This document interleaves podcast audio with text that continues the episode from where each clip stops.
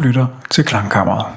Når man beskæftiger sig med klavervirtuosen Franz Liszt, og med et værk som Totentanz, som jeg fortalte om i sidste afsnit af podcasten, så er det nemt at komme til at tage det hele lidt for givet.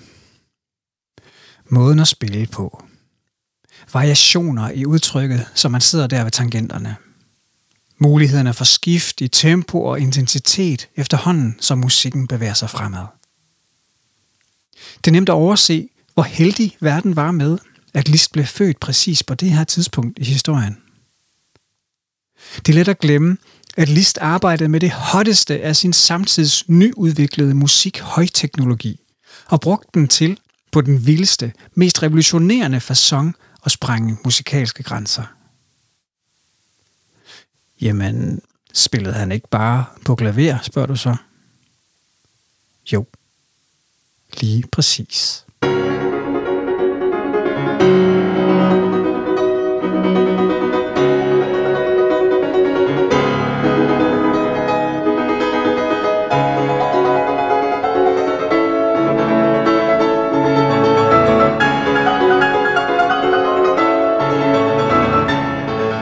Du lytter til 11. episode af Randers Biblioteks musikpodcast Klangkammeret.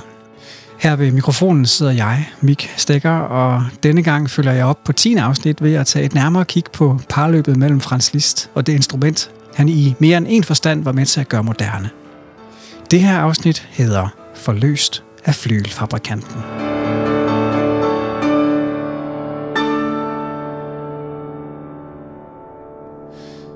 Klaveret blev opfundet i de år, hvor Franz Liszt voksede op. Eller opfundet lyder forkert, som om at det lige pludselig stod der natten over, fordi en eller anden musikalsk Georg Gearløs fik en lys idé, og så har lige brugt de små timer på at skrue et trækkabinet sammen med strenge indeni og tangenter udenpå. Det er nok mere rigtigt at sige, at klaveret efterhånden var udviklet til et punkt, hvor Liszt kunne udfolde sine visioner på det, og så derudover, at det kunne holde sig, at han spillede på det, hvilket vi vender tilbage til. Men det her instrument var altså aldeles nymodens i Liszt's unge år først i 1800-tallet. Op til kort tid før han blev født, spillede man nemlig nærmest med garanti på cembalo, hvis man spillede på tangenter og ikke befandt sig i en kirke.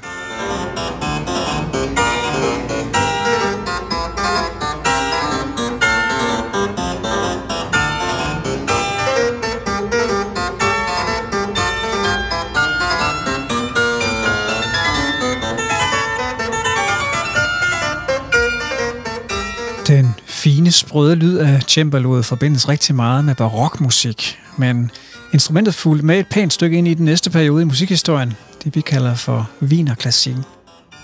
Der begyndte det imidlertid at komme til kort efterhånden, som orkestrene voksede, og musikken blev mere kompleks og ambitiøs. For uanset hvor sprødt og smukt et cembalo lyder, så har det præcis sine begrænsninger i det forhold. Det lyder sprødt og smukt, men kraftfulde akkorder, toner, der klinger længe, og nøjagtig kontrol over anslaget for musikeren, det var ikke en del af pakken med det gamle barokinstrument. Det var alt andet end robust at flytte rundt på, og indeni så blev strengene slået an af stumper af fuglefjer. I 1700-tallet begyndte instrumentbyggerne i Padova i Norditalien at finde nye, mere effektive løsninger på al den her spinkelhed med et videreudviklet tangentinstrument, og den måske vigtigste forskel fra cembaloet ligger inde i instrumentkassen. Med teknisk snille fik man lavet en mekanisme, hvor hver tangent er forbundet til en læder- eller filtbeklædt træhammer, der slår strengene an inde i det her nyudviklede pianoforte, som man kaldte det. Og ikke mindre vigtigt, træhammeren hopper tilbage, når den har slået en tone an, så de strenge, der er sat i bevægelse, kan klinge videre, så længe tangenten holdes nede.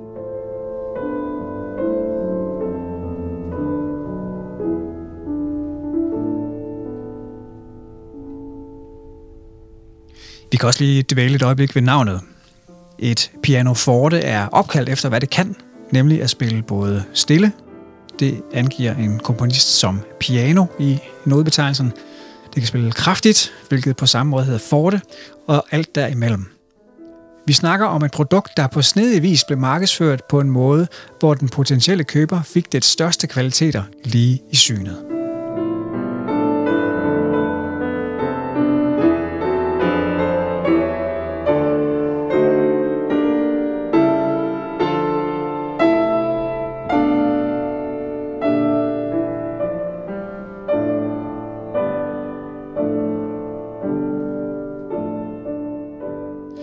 Hvis vi hører musik spillet på sådan et 1700-tals pianoforte i dag, så spiller det faktisk ikke særlig højt. Men set i forhold til det cembalo, som det skulle tage over for, så var det et kæmpe skridt fremad.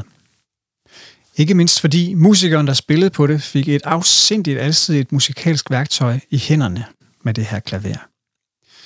Med sine kæmpe spænd af toner til rådighed hen over de mange tangenter, så er det populært sagt et fuldt orkester, som du kan have stående i stuen.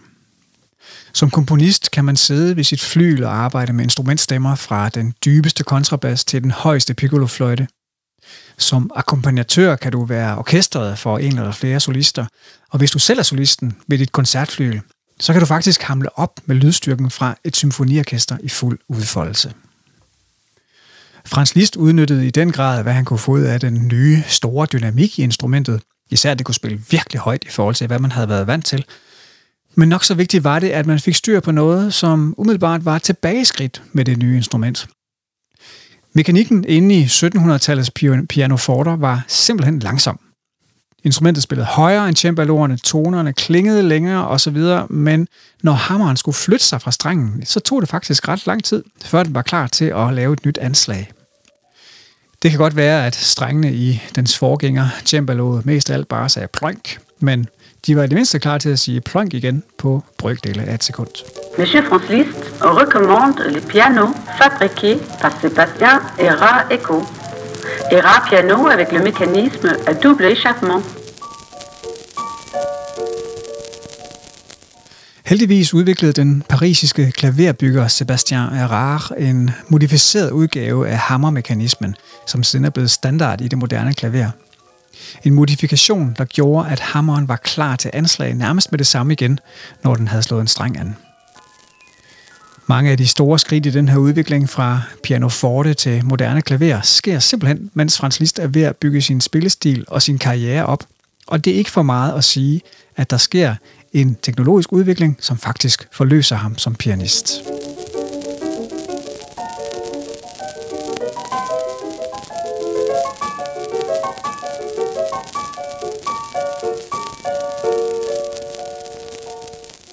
Den franske reklametekst, som jeg listede ind lige før, er et fantasiprodukt, som jeg har konstrueret, godt hjulpet af min bibliotekskollega Lena Koldsøs uimodståelige speak. Indtalt reklame blev først en ting 30-40 år efter, at List var død, og om radioreklamer nogensinde blev brugt til at sælge klaver i hans navn, er jeg usikker på, men pointen er faktisk også en lidt anden. Hvis vi i dag nogle gange falder lidt i en automattænkning omkring, at rockmusik, populærmusik, er gennemsyret af kommersielle interesser, mens klassisk musik omvendt er en ren og ubesmittet tumleplads for udfoldelse af kunstnerisk integritet, så er det godt lige at kigge lidt på den romantiske periode og på karakterer som Franz Liszt. Liszt havde et tæt forhold til sin samtids førende klaverbyggere og ikke mindst til Sebastian Erard, hvilket skulle vise sig at være rigtig heldigt.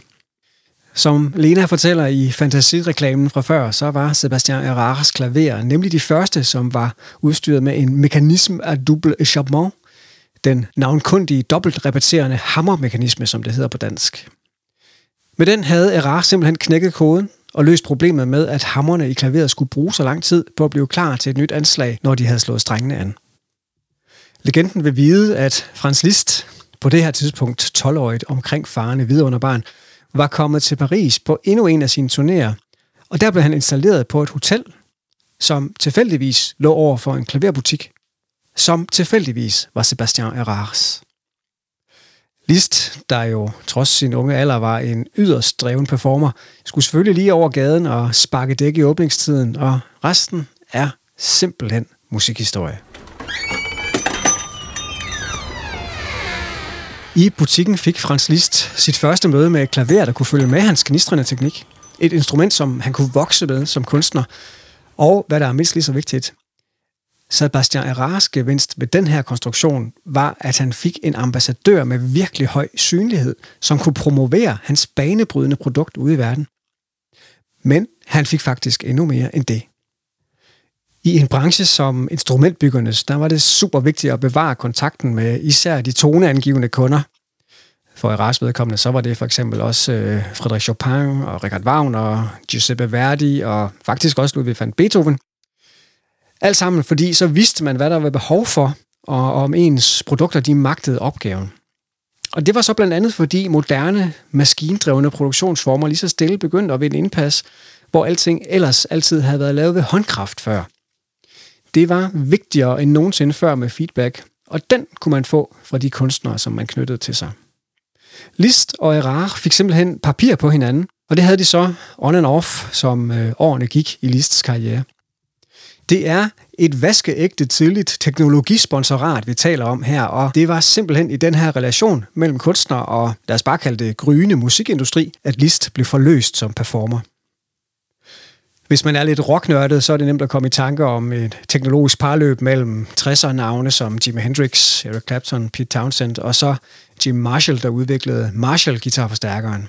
Inden for jazzverdenen er der ingen tvivl om, at det, at Charlie Christian fik Gibson-fabrikkernes første vellykkede elektriske jazzgitar i hænderne i slutningen af 1930'erne, skabte hele skabelonen for, at gitaren i det hele taget kunne blive et soloinstrument i orkestersammenhæng, og at man kunne være guitarhelt. Men Frans Liszt kom dem alle sammen i forkøbet.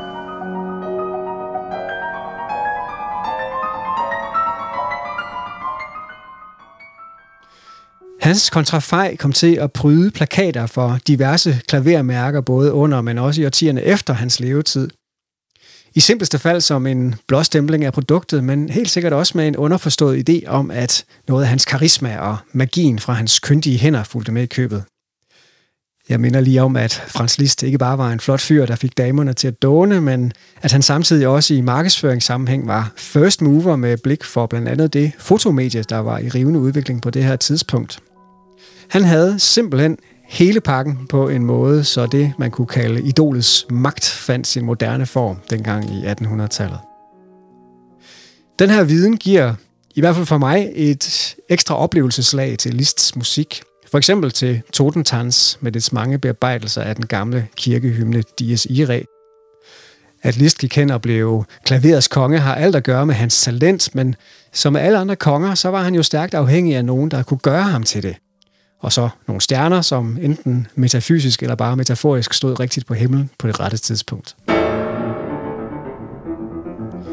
Takket være det kunne han syv minutter inde i Totentans for eksempel lave den her variation af Dies Irae-melodien, hvor den nærmest bliver til super intens højhastighedsbarok.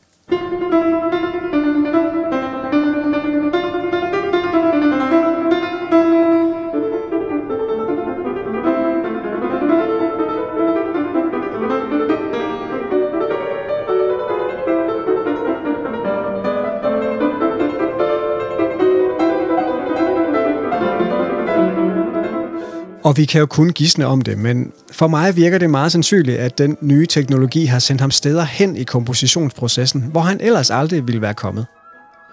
Her blev det til et nik tilbage til musikken, som den lød 200 år tidligere, men iført noget klangligt tøj, som på sæt og vis var moderne, måske i virkeligheden nærmest futuristisk på det her tidspunkt midt i 1800-tallet. I hvert fald minder den mig om den retning, verden var ved at tage på det her tidspunkt. Man var på vej ind i en meget dynamisk tidsalder med industriel revolution, spænderier, dampmaskiner, der hamrer afsted, og i det hele taget et opskruet tempo på mange fronter. Og apropos det med at hamre, så var det nok lige præcis noget, som Frans Liszt havde ekstra god fornemmelse for.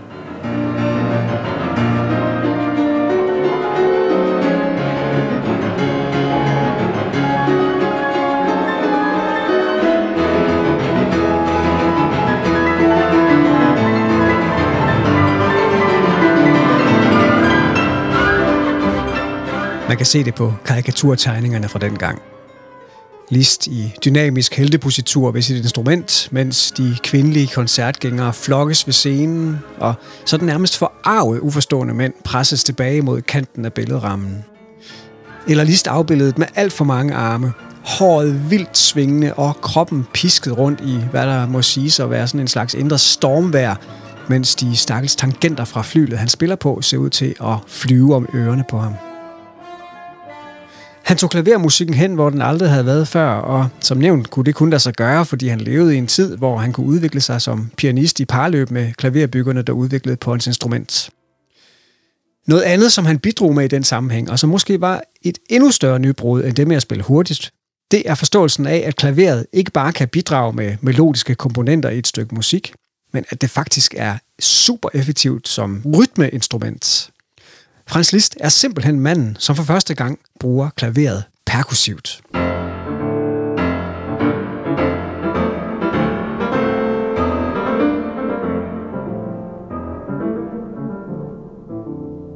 Strengt taget så er det Liszt, der får pengene til at passe, kan man sige. I sin grundvold så er klaveret en slags slagtøjsinstrument, simpelthen fordi det har de her hammermekanismer i sig. Men på det her tidspunkt, så tænkte man på det på en anden måde. Idealet var, at det skulle spille bel canto, som det hedder på musikitaliensk. Det skulle simpelthen synge smukt, efterligne lyden af klassiske sangere eller strygerinstrumenter. Set med nutidige briller, så virker det måske lidt indimensionelt at forstå det her meget alsidige instrument på så snæver en måde, men hvis jeg havde været komponist på den her tid, så havde jeg også været dybt, dybt forelsket i det nyudviklede instruments evne til at lave store, smukke akkorder og lange, fyldige enkeltoner. Ikke mindst når de sidste 200 års tangentinstrumenter mest bare havde sagt plank, medmindre man lige havde et kirkeovl stående. Uanset hvad, så viste Liszt sin samtid, hvad klaveret også kunne.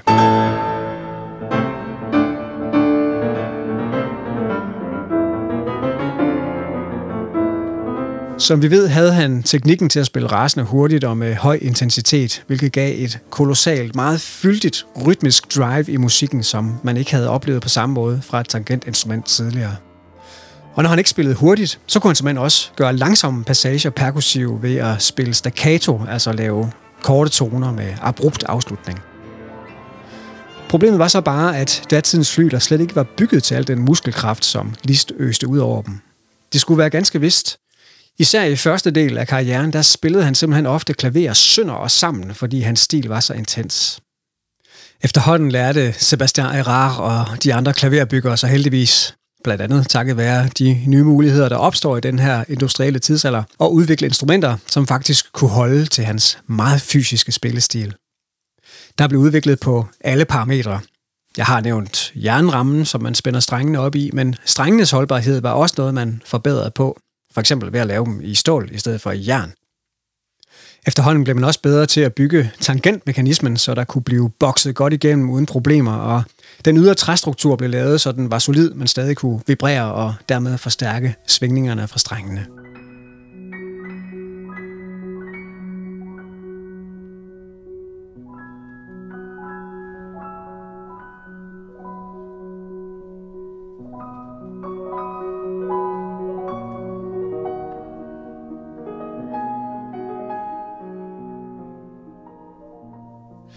Da Franz Liszt gjorde klaveret moderne op gennem 1800-tallet, så gjorde han det i mindst to betydninger.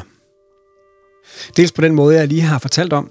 Han var simpelthen med til at modne det som moderne musikinstrument og havde en meget central rolle i den proces.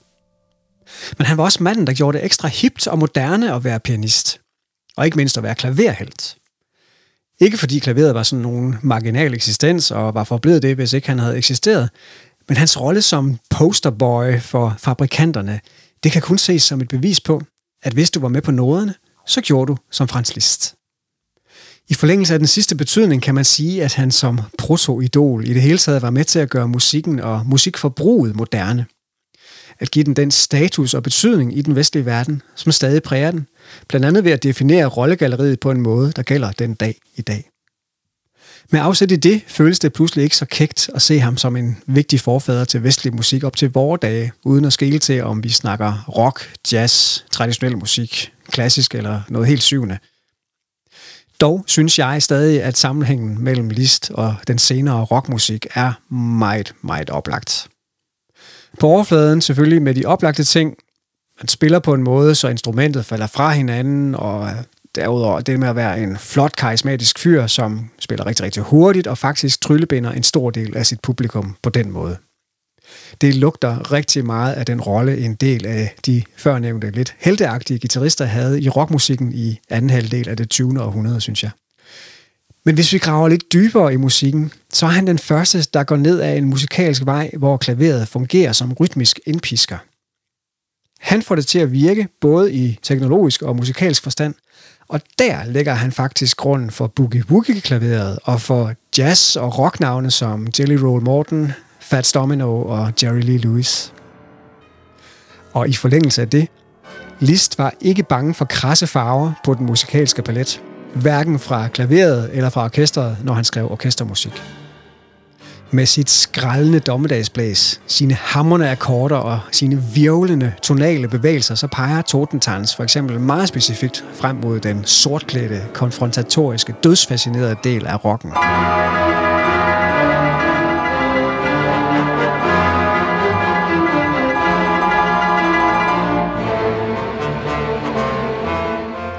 Med det landskab, som det værk tegner op med mørke, undergang, svogldunst osv., der er det faktisk et super eksempel på grim musik i bedste betydning, hvis man kan sige det.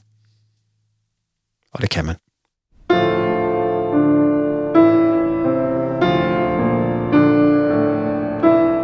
Men så kan man også sige, at rockens indre livtag mellem for eksempel jordnær treakkorders rock and roll tradition på den ene side og højtflyvende progressive ambitioner udsat for strygersektion og psykedelisk lysshow på den anden, det har den så heller ikke fra fremmede. Hvis man i genrens første årtier måske skulle vælge mellem den pæne Cliff og den vilde Elvis, mellem søde Beatles og farlige Stones, eller mellem den glatte disco og den konfronterende punk, så skulle man sidst i 1800-tallet forholde sig til, hvilken strømning af den tyske romantik man var til. Æresbegreberne var særdeles veludviklet hos romantikerne, og hvis der ikke ligefrem var fægtning ved daggry involveret, så skal jeg ellers love for, at datidens debat i breve, bøger og trygte medier næsten får et online kommentarspor i vores dage til at fremstå sådan lidt blegt og blodfattigt.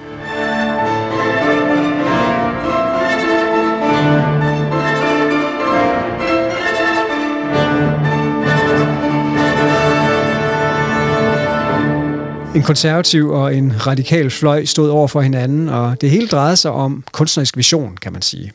Hvordan kunne musikken udvikle sig? Hvilken retning kunne den i så fald tage? Hvor vilde skridt kunne den bevæge sig med? Og så videre. Og her finder vi vores hovedperson som bannerfører på den provokerende bad boy side sammen med Richard Wagner. Eller bad boy. Jeg måske har stramme den lidt, når vi nu ved, at List faktisk var en flinkere fyr, som ovenikøbet var blevet præsteordineret på det her tidspunkt. Men når det kom til kunsten, så var der ingen slinger i valsen for ham. Det galt om at sprænge grænser og gå nye veje, også selvom resultatet kunne dele vandene. Det gjorde det så også, og på den modsatte side havde man kun spot og hån til overs for de her nymodens uromagere. Sammen med Johannes Brahms og vores hjemlige Nils V. Gade var pianisten og komponisten Clara Schumann nok den tydeligste eksponent for de konservative romantikere – noget af det, hun havde det allersværest med hos sin tidligere ven Frans Liszt, var faktisk hans fysiske spillestil, da al den her hul om hej ved klaveret tog fokus fra musikken og dermed fra komponistens intention.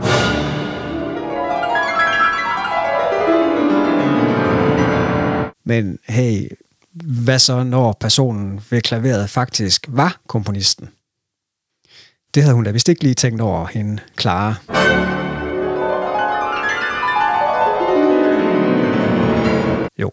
Det havde hun. Og svaret er, at hun faktisk ikke regnede List for noget særligt som komponist betragtet. I det lille miljø for musik i Danmark bekendte man sig til den konservative fløj. Blandt andet fordi tidens største hjemlige musiknavn, Niels V. Gade, befandt sig der. Og det har så været en af grundene til, at Frans Liszt herhjemme mest er blevet anerkendt for sit bidrag til at udvikle måden at spille på, mens den musik, han skrev, først måske er ved at komme ind i varmen her i de senere år. Hvis du behøver mere om det hjemlige komponistmiljø på den her tid, og ikke mindst om dets smertens barn, Rude Langgaard, så ligger der faktisk en klangkammer-episode klar til dig, nemlig episode 9. Langgaard var ikke kendt for sine diplomatiske evner, men formåede alligevel faktisk på sin egen sælsomme måde at omfavne begge de her meget modsat polariserede sider af romantikerkrigen i Tyskland i løbet af sin karriere. Na gut, Rud Langgaard ville vende sig i graven, hvis han kunne høre mig hævde, at romantiske komponister kunne danne nogen som helst form for grundlag for nymodens tæppebanker musik. Jeg synes, det er befriende, at vi godt må ryste posen og kigge på tværs af siloerne her i det 21. århundrede. Tak fordi du lyttede med til denne 11. episode af Randers Biblioteks musikpodcast Klangkammeret. Mit navn er Mik Stegger, og husk, Monsieur Franz Liszt recommande les pianos fabriqués par Sébastien Era Eco. Era piano avec le mécanisme à double échappement.